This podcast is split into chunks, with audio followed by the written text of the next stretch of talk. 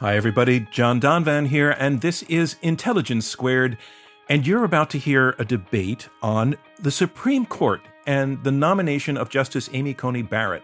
We're doing that with two leading constitutional scholars, both really experts, both deeply committed to their points of view, and their points of view clash dramatically on the question of what a future Justice Amy Coney Barrett might mean, both for the law and for this nation of ours. But before we do that, I want to solicit your opinion on a totally different topic. Here's the question Do you think that the national debt and the deficit are issues that we really should be worrying about a lot? I'm asking because it's become an extremely timely question, with governments around the world spending huge sums of money to combat the coronavirus. In many cases, printing money to be able to pay for all of that. So it's such a complicated, timely, important issue. We are going to be putting it up for debate. We're going to be recording that in a few weeks in partnership with Bloomberg Television, and we want to hear from you how you would argue the question. And what we're doing, and we've done this once already and it worked really, really well, is we gather arguments from all of you, everybody in the Intelligence Squared community around the world, and then we run those arguments through IBM Watson. Yes, that IBM Watson, the, the artificial intelligence system. And that system will sort your arguments and then share them with our debaters during the debate itself.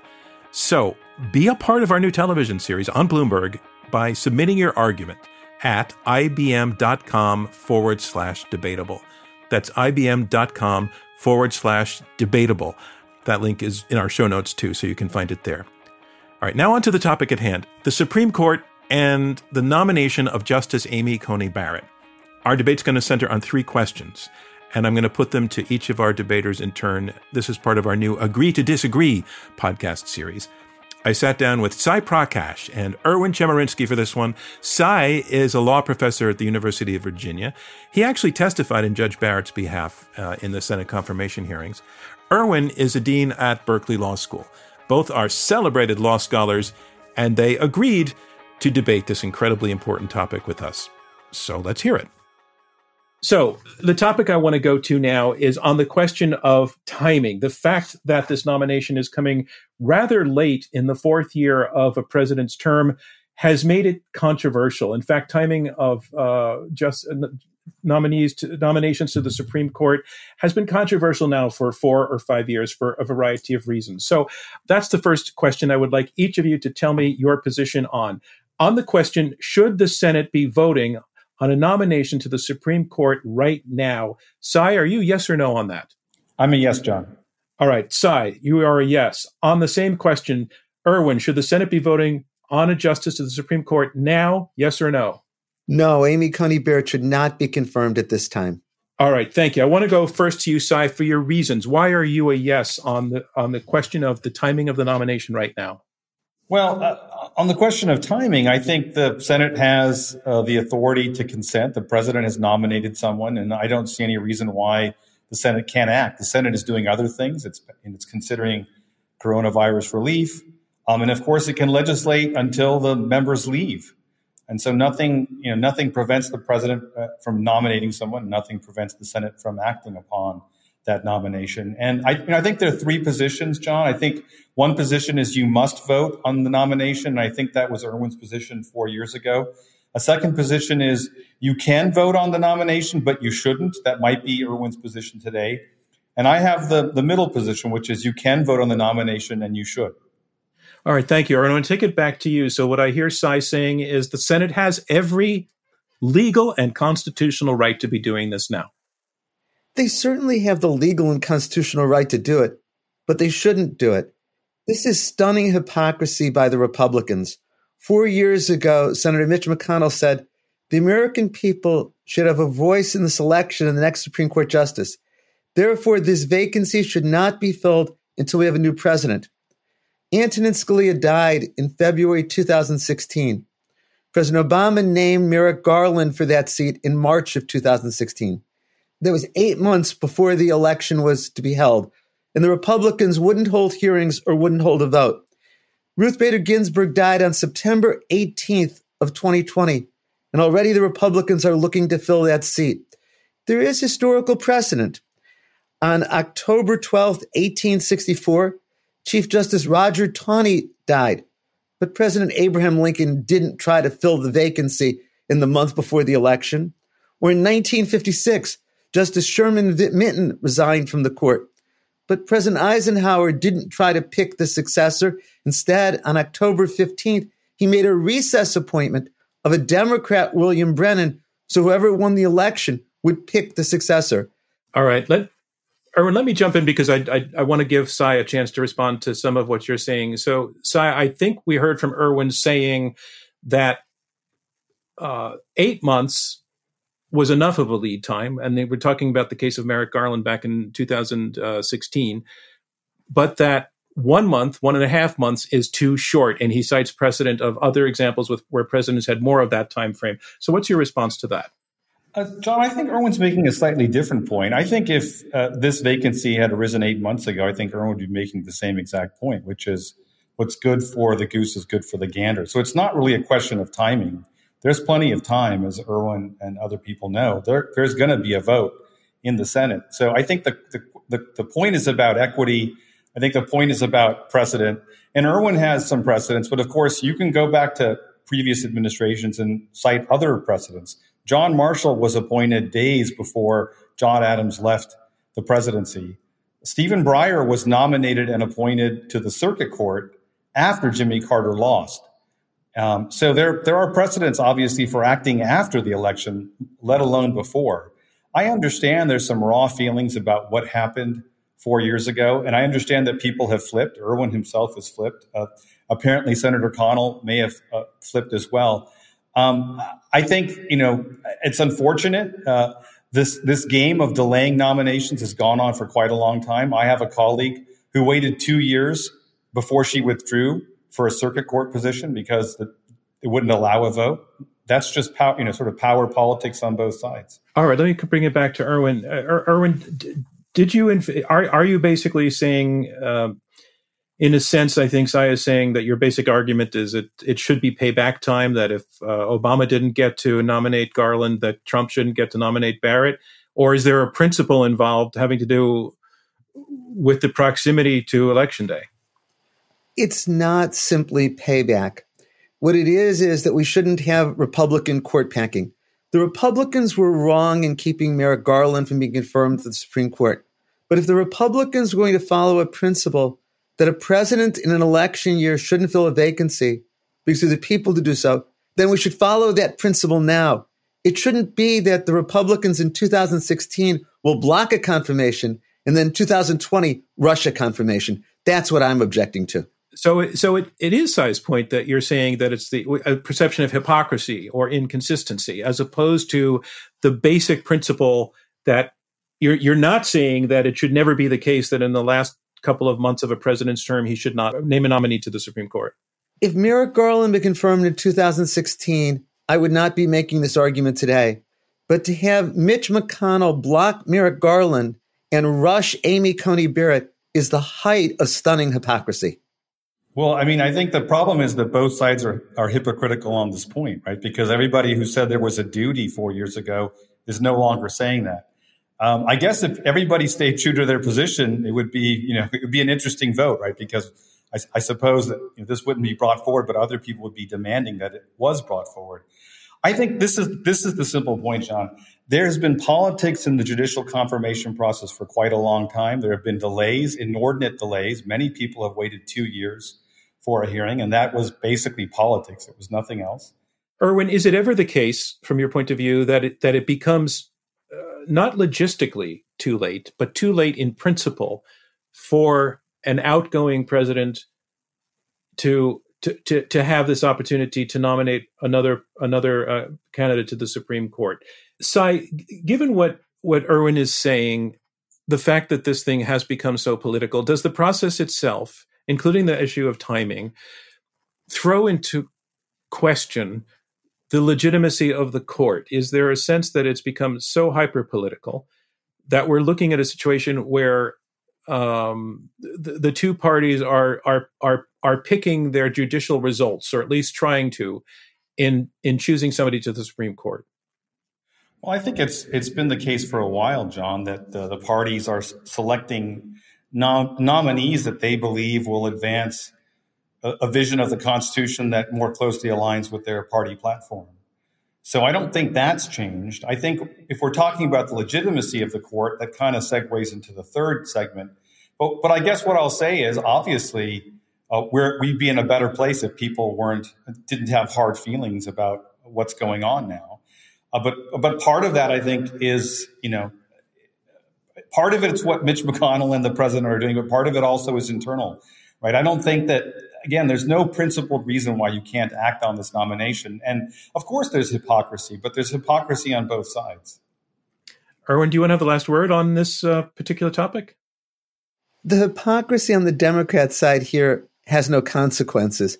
It's the hypocrisy of the Republicans here that's truly packed the court. What they did to Merrick Garland had no precedent in American history.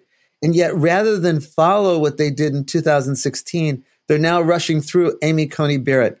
Opinion polls are overwhelming in saying that she shouldn't be confirmed now. It's whoever's elected as president in November who should fill the vacancy created by Justice Ginsburg's death. Okay, I want to move on to another topic, and we and and we, we've been dancing around it a little bit, and that is the uh, the, the the persona of Amy Coney Barrett herself, Judge Barrett.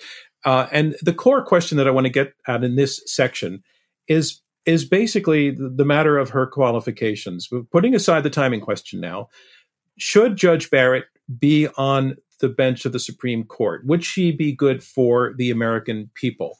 Sai, are you a yes or a no on that? I'm a yes, John. And Erwin? An emphatic no. Okay, so once again, a very clear dividing line. Sai, make your case, and you did it actually. Uh, if people want to tune in and, and Google it, you you uh, testified in her behalf before the Judiciary Committee. Uh, you took five minutes, but this is going to have to be the short version. What's your what's the case for Judge Barrett? I think Judge Judge Barrett is a five tool player, as I said in my testimony. She's a fantastic scholar. She's a a wonderful educator. She's a institutional. She's a role model, and uh, she's an originalist. And I think that combination uh, uh, is magic uh, for someone who wants to be on the court. Erwin, Amy Coney Barrett is as conservative as any federal judge in the United States. Throughout American history, presidents have picked justices based on ideology, but so has the Senate rejected them on that basis. In the 19th century, about 20% of presidential picks for the Supreme Court got rejected based on ideology. It happened several times in the 20th century.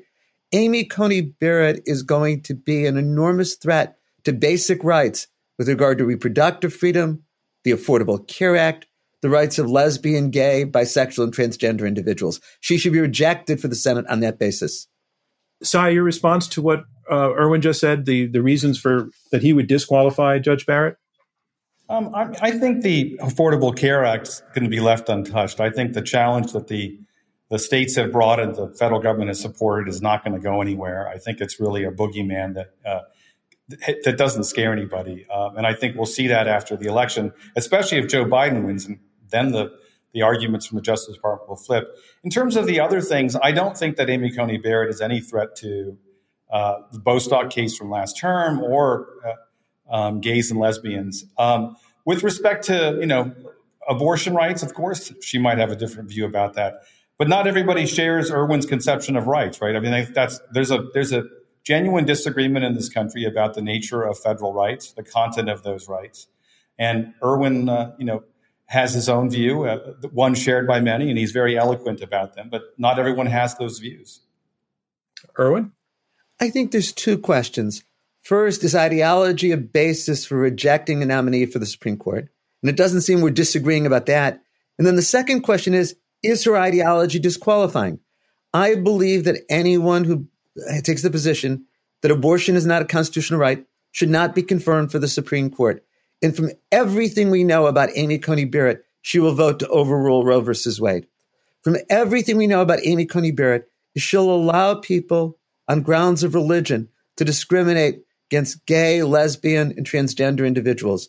And in terms of the Affordable Care Act, we've got Amy Coney Barrett's own words in 2012 that the Supreme Court was wrong in its decision upholding the Affordable Care Act, and that issue is going to be back before the Supreme Court the week after the election.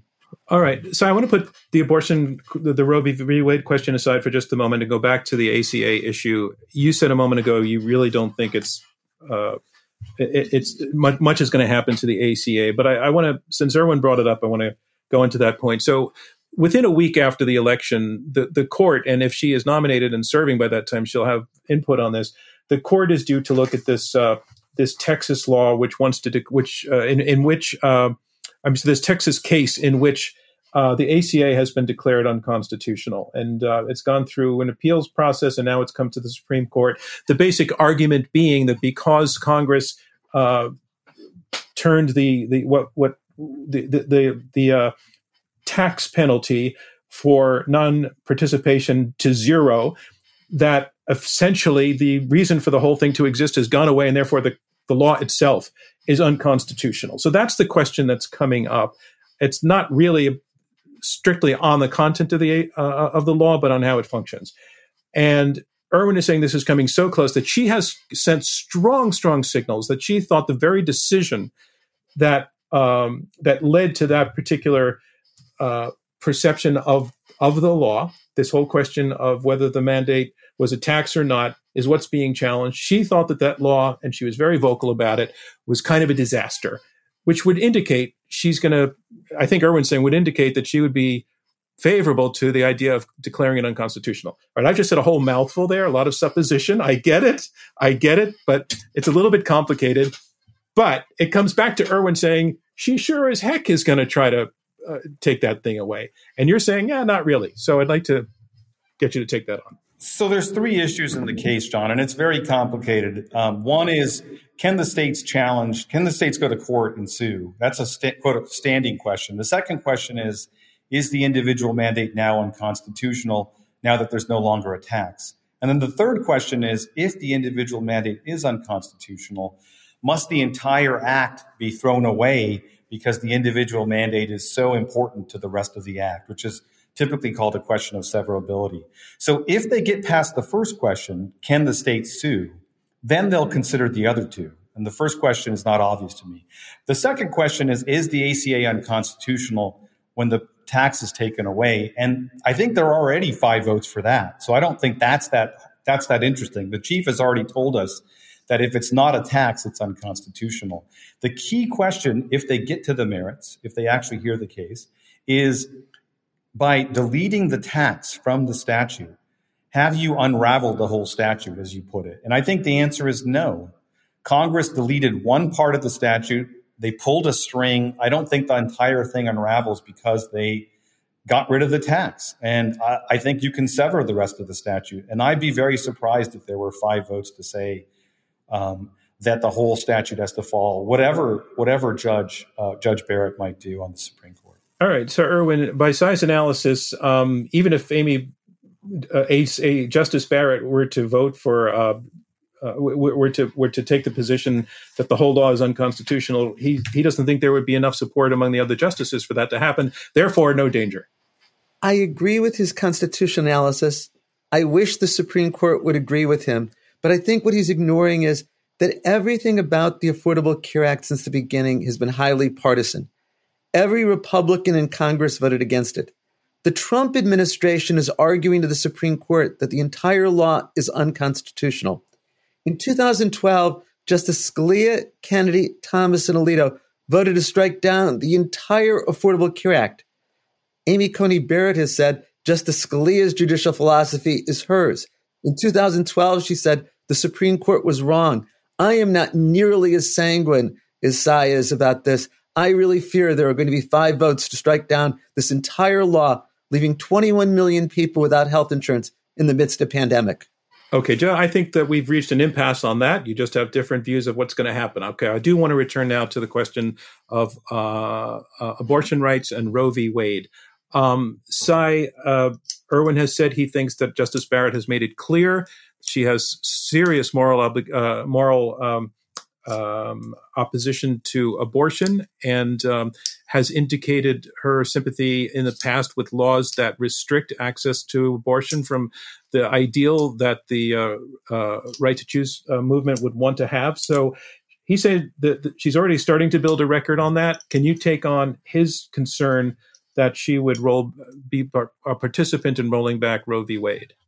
John, Roe versus Wade has been declared dead and buried several times. It's been modified by Casey, but it still uh, still exists through the Casey version of it, which is the undue burden version of it. And of course, the undue burden version of it was designed by Justice O'Connor and her allies in the court to permit more regulation of abortion. So there is no unfettered right to an abortion uh, under Casey. There wasn't even one under Roe. Uh, and after Casey, it's far easier to do so. What Judge Barrett will do, I really don't know. There are lots of people who uh, are pro life who don't want to overturn Roe versus Wade because of the disruption they believe it will cause. Believe it or not, there are pro choice people who think that Roe versus Wade was a mistake. And so being pro life doesn't tell you what you're going to do once you're on the court. I suspect that there are members of the court who are pro life who have voted to uh, either uphold Roe versus Wade or to uphold it in its modified version under Casey. All right, Erwin, very interesting answer because it's it's interesting that this, the judiciary hearings tend to try to tease out what a uh, nominee's politics and philosophies are in order to predict what they'll do on the bench. And Sai is saying that's a little bit of a pointless exercise because people on the people who are serving in the court do not necessarily pursue their personal political and moral agendas once they're making decisions. What about that? You don't need to tease out Amy Coney Barrett's views. She said last week repeatedly that she is an originalist and Antonin Scalia's judicial philosophy is her own. I challenge Sai or anyone to show me an originalist with a Scalia type approach who believes that abortion rights are protected by the Constitution. No justice in history is more critical of Roe versus Wade than Antonin Scalia. That only leaves for me the question will there be five votes? Prior to September 18th, when Justice Ginsburg died, I felt there were four votes Thomas, Alito, Gorsuch, and Kavanaugh, who would vote to overrule Roe versus Wade as soon as they could. I didn't think Roberts would go that far. I have no doubt whatsoever Amy Coney Barrett will. In fact, her limited experience on the Seventh Circuit shows she's going to be the vote to overrule and end the protection of legal abortion for women in the United States. Thank you for listening to this special episode of Intelligence Squared. You may have noticed these days that great debate, I mean great debate, is not exactly very available. In fact, between the political campaigns and cable news, it, it really can be a challenge to find substantive, reasoned competition of ideas from people who, who may have opposing views but also have a shared commitment to intelligence and mutual respect. How much of that is there out there? Well, that's what we do. We bring you, and we bring millions of listeners around the nation, real, honest debate through our podcasts and television and public radio, and we do it all for free. So if you think America needs more of this kind of smart, balanced debate that we present, I hope you'll help us make it happen. Because Intelligence Squared is a nonprofit, and we are funded by you, our audience. So I'm encouraging you, if you can, to please donate to Intelligence Squared. There's a link in your show notes, and there's more information at iq2us.org. Also, we have a great membership program if you want to get more involved with us and our community, or if you just want to learn more about what we do. So, again, that's IQ, the number two, us.org. All right, now back to my conversation on the Supreme Court. Okay, once again, I think we've reached an impasse on predictions about what's going to happen there. But an interesting topic has come up that I'd like to explore a little bit and that is the notion of uh, originalism as a, a, judicial philosophy. And as you said, Erwin, Amy Barrett has made it very clear that as um, a protege of Antonin Scalia, she shares his view on originalism and on textualism. And so that gives us an opportunity to look a little bit at what that means and what to expect from the way that she will think and write and rule. Sai, take us through originalism, what that is, and to the degree to which Judge Barrett has embraced it and what that might tell us about the way she will think as a Supreme Court justice. Sure, John. I think there are two main approaches to constitutional interpretation and implementation. One is this originalist approach, which asks what did the Constitution's words mean at the time of enactment, either in the 18th century or the 19th century or the 20th century, because of course we've had amendments, including very significant Civil War amendments passed in the 19th uh, century. And the, and the idea is it's not, uh, it's not uh, an option for interpreters to update the Constitution through novel interpretations of this ancient text, because if you're able to do that, you're really amending the Constitution under the guise of interpreting it. And the alternative approach is, I think, the one that um, uh, perhaps Dean Chemerinsky favors, which is the living constitution approach, which just sort of, I think, allows judges and uh, political actors to reinterpret, reimagine, reconceptualize the Constitution to advance uh, political or moral agendas of various sorts. And one way of understanding some of the modern jurisprudence of the Supreme Court is the court has actually done that uh, in abortion rights or elsewhere with respect to rights that they favor, and then uh, read out of the Constitution other sorts of rights that the Constitution actually protects. And and and that tells us what Sai about what a Justice Barrett would be doing as a justice in trying to interpret or, or, or rule on the cases that would come before her. So I think on cases of first impression, she would be an originalist, right? And she would be asking what did the what did the words mean at the time of the enactment. Uh, so with respect to gun rights, right, which is was a case of first impression until several decades ago, or a decade or so ago, and um, she would ask that question. With respect to cases that are already where the court has already decided certain things, every justice takes into account the precedents of the court, and no justice believes that they're going to start from scratch when the court has already said something. And even Justice Scalia, he called himself a faint-hearted originalist precisely because he was unwilling to overturn precedent willy-nilly. So there is no justice that throws everything out. Having said that, it's true that every justice the liberals and the conservatives all overturned precedent. They overturned a big precedent uh, just last year with respect to the jury trial rights. So the question isn't whether you're going to overturn precedent or not. The answer is you are. The question is when are you going to and under what circumstances and what's your justification for doing so? All right. Erwin, do, do you um, have any quibble with Sai's description of what uh, originalism essentially entails? Uh, in other words, looking at the text to try to understand what was intended by it at the time it was written. We're, we're good on that. I think Cy correctly defines originalism. Okay. How, what's your take on originalism? Good or bad? Useful? Dangerous? I think it's a terrible way of interpreting the Constitution. In part, I don't think we will ever know what was the original understanding in 1787 or 1791 or 1868. It assumes there's a consensus that rarely existed. James Madison, Alexander Hamilton disagreed about so much. But even if we could know, it assumes we should be governed by the views of those who lived so long ago. Let me give you some examples. The same Congress that ratified the 14th Amendment also voted to segregate the District of Columbia public schools. That would then mean that Brown versus Board of Education was wrongly decided. Article 2 of the Constitution refers to the president and vice president with the pronouns he.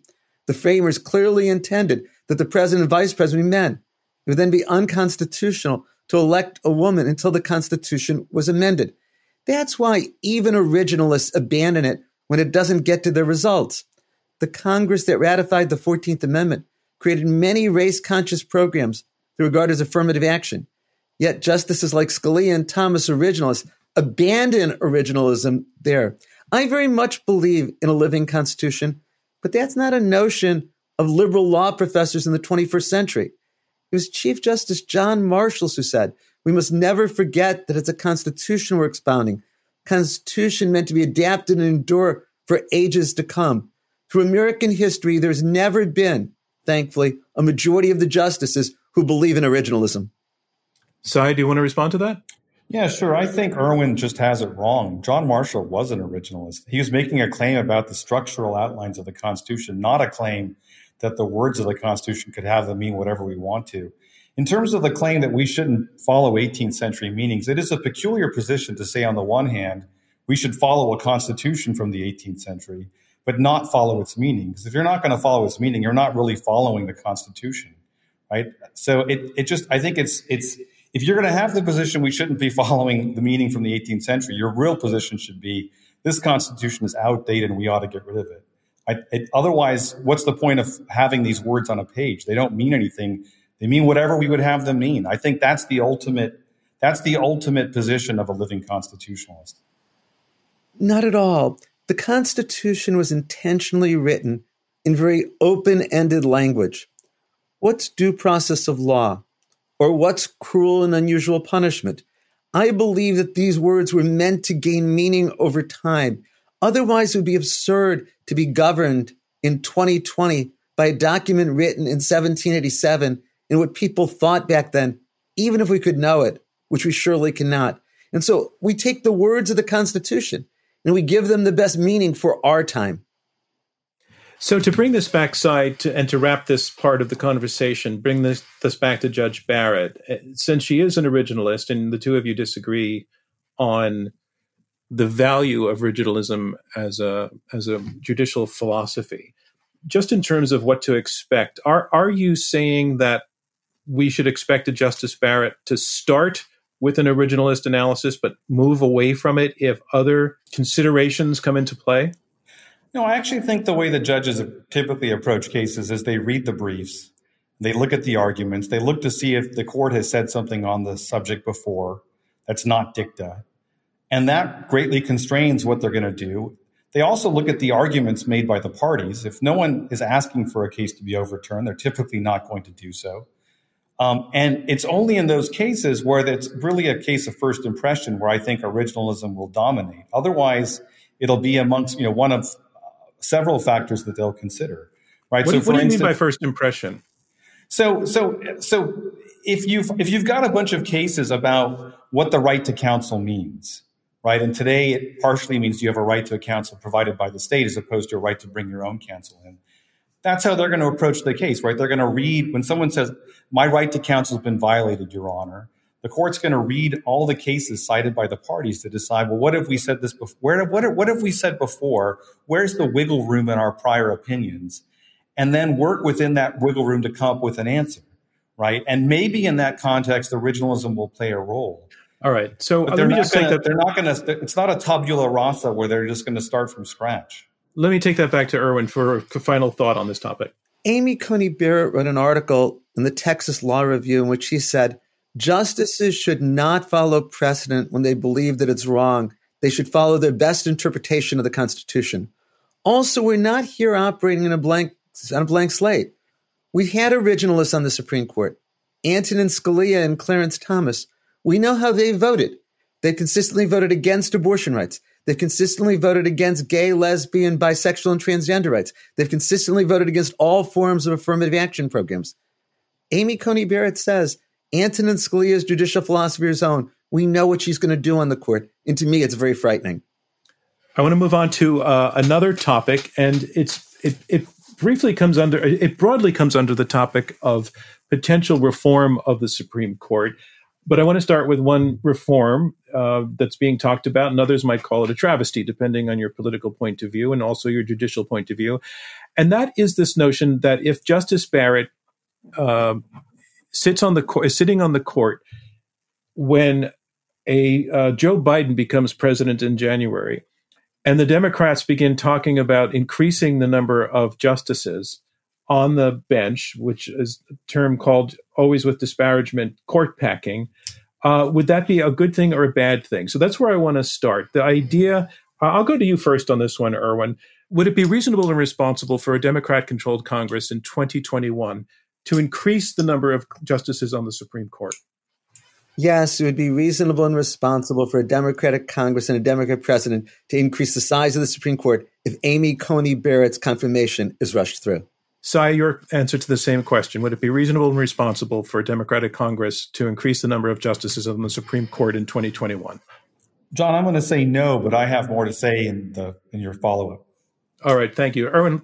Let's go with your your opening on this one. Why are you taking the position that that's a, that's an okay thing for the Democrats to consider doing? The number of justices is not set by the Constitution; it's set by statute. It's varied between five and ten over the course of American history. Nine is a historical accident from 1869. As I said, I believe what the Republicans have done is pack the court by blocking Merrick Garland and then rushing Amy Coney Barrett. I think the Democrats need to restore balance to the ideology of the Supreme Court. And I think the only way to do this will be to increase the size of the court. And I don't see anything wrong with their doing that.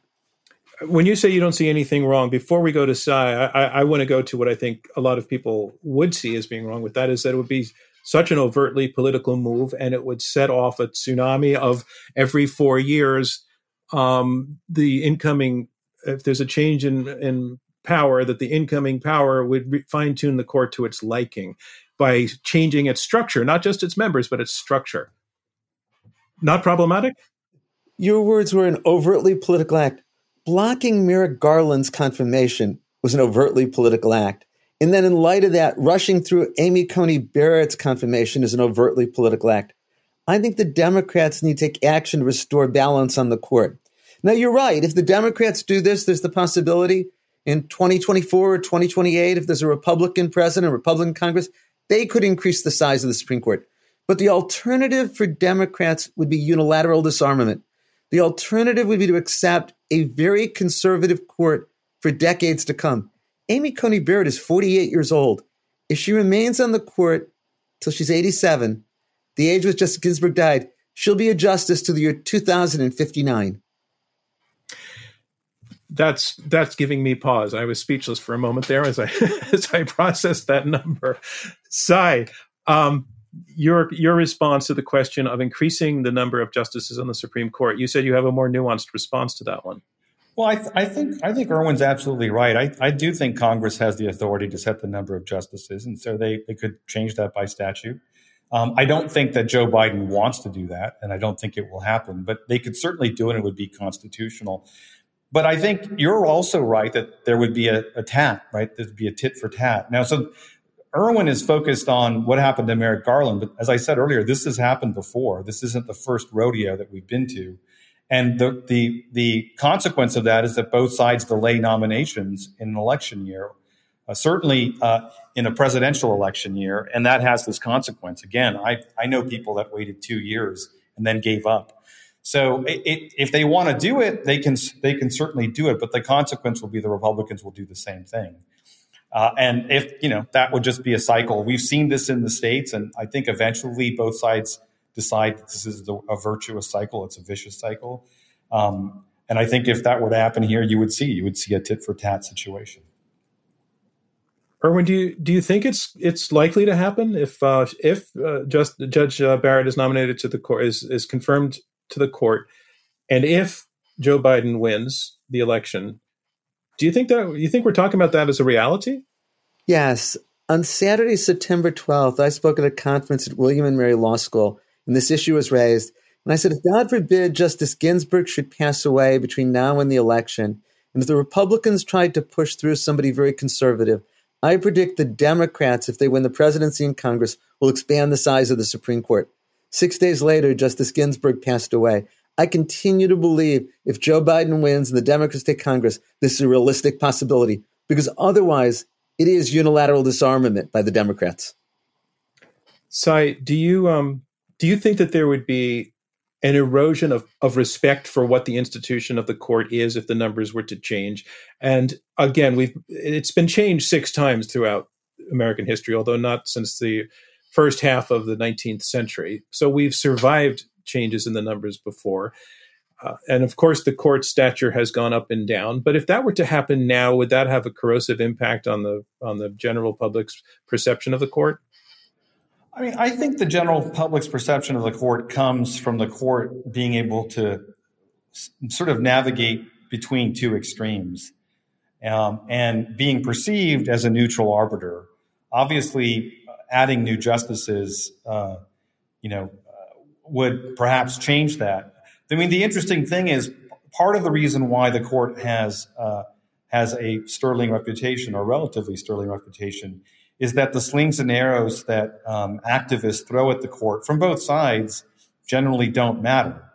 But obviously, if, if you continually throw slings and arrows at the court from whatever quarter, it could have an effect on the court's reputation, right? Independent of whether you pack the court, right? It is possible uh, to not pack the court and still drag the court's reputation into the mud. And that can be a combination of what the justices do, but also what people are saying about the court, whether or not there's packing. My, my nuanced, you know, I said it was nuanced. What I meant, to, what I meant to add, John, is, you know, there's a conversation to be had about reforming the court. There's a conversation to be had about what the ideal number of justices are. Um, I don't, you know, I'm not sure that's a conversation to be had, you know, when it's clear that one party is going to be, you know, adding all those justices, right? But there are other other more neutral reforms uh, that uh, would be well worth discussing. And this is a neutral reform in theory, right? If you've got some sort of plan for for making sure that one party doesn't nominate five new justices. So you had mentioned reforms, and um, I'm still stunned by this notion that uh, Judge Barrett would be still serving in 2059. Uh, you know, how uh, what is that? 39 years out on the bench, and um, one of the reforms that's being talked about and has often come up is term limits for justices to the Supreme Court. What do you think about that as a potential reform? I mean, I think that's something you know that people should be talking about and thinking about. I, I, think it's also appropriate to think about age limits for the Supreme Court, and for that matter, all federal offices. I think it's you know we have a interesting you know we're in an interesting place where both people running for president are rather old, and many members of Congress are rather old. And there's nothing wrong with being old. Uh, I feel old all the time, but uh, people understand that uh, mental faculties uh, degrade as you reach you know certain ages but there's nothing in the Constitution prohibiting people uh, from serving indefinitely on the courts and also serving indefinitely in Congress. So I think those are useful conversations to have about whether you should have a term limit um, or whether you should have a, an age limit. Would you be pro term limit and pro age limit yourself? I, I, I think the independence that is secured with a set term is sufficient. That is to say, 18 years during good behavior is just as good in terms of securing independence as good behavior. The only sort of marginal difference is that people can seek promotion, but that's true now, right? Circuit court judges seek promotion to the Supreme Court. What about you, Erwin, on the question of term limits? I strongly favor 18 year non renewable terms. I've argued for this for many years. In part, it's because thankfully life expectancy is a lot longer today than it was in 1787. It was then 36 years old. Um, Clarence Thomas was 43 when he was confirmed for the Supreme Court in 1991. If he remains until he's 90, the age was Justice Stevens retired, he'll be a justice for 47 years. That's too much power in one person's hands for too long a period of time. Also, too much now turns on the accident of history when vacancies occur. Since 1960, there have been 32 years with Republican presidents and 28 years with Democratic presidents. But Republicans have picked 15 Supreme Court justices and Democrats have picked seven. That's just because of the accident when vacancies occurred. Erwin, I want to thank you for that answer, and um, and I want to point out that it's uh, it seems to be the one thing that you and Sai have agreed upon. Except uh, there was also the fact that you agreed to both be here and to address one another in a respectful and civil manner, which means that you've hit the target that Intelligence Squared always sets for civil discourse. So I want to thank you both for shedding light on the things that we can and should be thinking about around the controversy surrounding this nomination. And uh, despite your disagreements, uh, you you both taught us something, and you did it well and in an interesting fashion. So, Erwin and Sai, thank you so much for joining us at Intelligence Squared. Thank you so much for having me. Thank you, John. Thank you, Erwin. Thank you so much for tuning into this episode of Agree to Disagree. Intelligence Squared is a nonprofit generously funded by listeners like you and by the Rosenkranz Foundation. Clea Conner is our CEO. David Ariosto is head of editorial. Amy Kraft is chief of staff and leads production. Shay O'Mara is our director of editorial. Damon Whittemore is our radio producer. Robert Rosenkranz is our chairman. And I'm your host, your moderator, your debate referee. John Donvan. Thank you so much for joining us. For the ones who work hard to ensure their crew can always go the extra mile, and the ones who get in early so everyone can go home on time, there's Grainger, offering professional grade supplies backed by product experts so you can quickly and easily find what you need. Plus, you can count on access to a committed team ready to go the extra mile for you. Call, clickgrainger.com, or just stop by. Grainger, for the ones who get it done.